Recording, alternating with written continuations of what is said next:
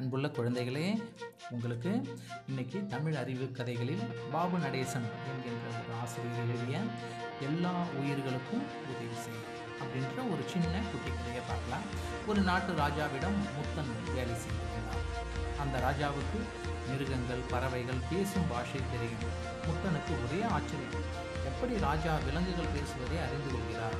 என்பது அவனுக்கு வியப்பாக இருந்தது. முத்தன் தான் அந்த ராஜாவுக்கு தினமும் உணவு கொண்டு வருவான் ராஜாவின் உணவில் ஒரு பகுதி மட்டும் தனியாக தனிப்பெட்டியில் ராணியை சமைத்திருக்கிறார் ஒரு நாள் முத்தன் அந்த பெட்டியை திறந்து பார்த்தான். அந்த பெட்டிக்கு ஏதோ துண்டு துண்டுகளாக சமைத்து வைக்கப்பட்டிருந்தது. இது என்னவாக இருக்கும் என்று ஒரு துண்டை எடுத்து சாப்பிட்டு பார்க்கிறான்.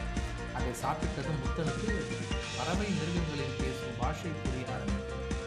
புதிய சக்தி கிடைத்ததும் அவன் அரண்மனையிலிருந்து அப்படியே புறப்பட்டு கிளம்பியிருக்கிறான் அவன் குதிரையில் கிளம்பிச் செல்லும் வழியில் எறும்புகள் சாறை சாறை அனுப்புவதை பார்த்தான்.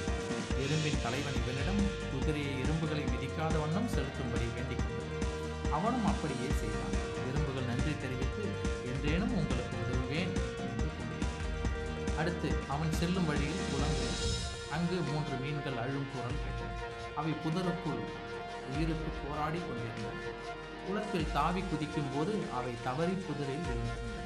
அதனையும் காப்பாற்றி தண்ணீருக்குள் மீண்டும் எடுத்துவிட்டு கிளம்பினான் மீன்களும் நன்றி தெரிவித்தது அவன் கொஞ்ச தூரம் ஒரு காட்டை தாண்டி போய் கொண்டிருந்தான். சின்னஞ்சிறு காகங்களின் குரல் கேட்டது. தாய்க்காக்கை அவைகளிடம் நீங்களே உங்கள் உணவை தேடிக்கொள்ளுங்கள் என்று கூறி மரத்திலிருந்து கீழே தள்ளிவிட்டிருந்தது அவைகளுக்கு தானியங்களை உணவாக கொடுத்துவிட்டு கிளம்பினான். அவை மிகுந்த மகிழ்ச்சியில் நன்றி அதன் பின் காட்டை கடந்து அவன் வேறு ஒரு நாட்டுக்கு ஊரே கோலாகலமாக இருந்தது. அந்த நாட்டு இளவரசி தன் கணவனை தேர்ந்தெடுக்கும் சுயம்பரம் நிகழ்ச்சியை நடத்தி கொண்டிருந்தாள். வேலைக்காரனுக்கு ஆசை எப்படியும் இந்த போட்டியில் கலந்து கொண்டு நாம் இந்த நாட்டின் அரசனாக வேண்டும் என ஆசைப்பட்டான். போட்டியில் கலந்து கொண்டான். போட்டியில் வெற்றி பெறவில்லை என்றால் சிறையில் தள்ளிவிடுவார்கள். போட்டி ஆரம்பமானது. அவனை ஒரு குளத்திற்கு கூட்டி போனார்கள். குளத்திற்குள் ஒரு மோதிரத்தை போட்டு அதனை எடுக்க வேண்டும் என கட்டளையிட்டார்கள். அவன் பயந்து மலைத்து நின்றான். குளத்திற்குள் நீந்த ஆரம்பித்த அவனுக்கு ஆச்சரியம் இதோ உங்கள் மோதிரம் என்று ஒரு குரல் கேட்டது. ஒரு மீன் தன் வாயில் மோதிரத்தை கவ்வி கொண்டு வந்திருந்தது. அது அவன் புதரிலிருந்து காப்பாற்றிய மீன். இளவரசி அடுத்த போட்டி வைத்தாள்.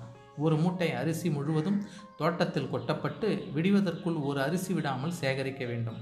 ஆகா இது நடக்கவே நடக்காது. நமக்கு சிறைதான் என்று முடிவு செய்து அவன் தூங்கிவிட்டான். அவன் உதவி செய்த எறும்புகள் ஒவ்வொன்றாக பொறுக்கி ஒரு மூட்டையில் வைத்திருந்தது. அதனால் அதிலும் ஜெயித்து விட்டான். இறுதியான போட்டி ஒரு தங்க ஆப்பிள் காய்க்கும் மரம் காட்டில் இருக்கிறது. அதை கண்டுபிடித்து ஆப்பிளை எடுத்து வர வேண்டும். அவன் இருட்ட இருட்டும் வரை தேடினான். பசுமை மரங்கள் மட்டுமே இருந்தன. தங்க மரத்தை காணவே இல்லை. கவலையுடன் இருட்டிய பிறகு தூங்கிவிட்டான். காலையில் எழுந்து பார்க்கிறான். அவன் அருகில் தங்க ஆப்பிள் இருந்தது. அவனிடம் உதவி பெற்ற காகங்கள் அந்த ஆப்பிளை தேடிக்கொண்டு வந்து அவனிடம் போட்டியிருந்தன அவன் அவைகளுக்கு நன்றி தெரிவித்தான். எல்லா போட்டியிலும் ஜெயித்ததால் அவனை இளவரசி மணந்து கொண்டான். அவன் ராஜாவாக அவளுடன் அந்த நாட்டை மகிழ்ச்சியுடன் வெகுநாள் ஆட்சி செய்தான். நாம் செய்த உதவி வீணாகாது.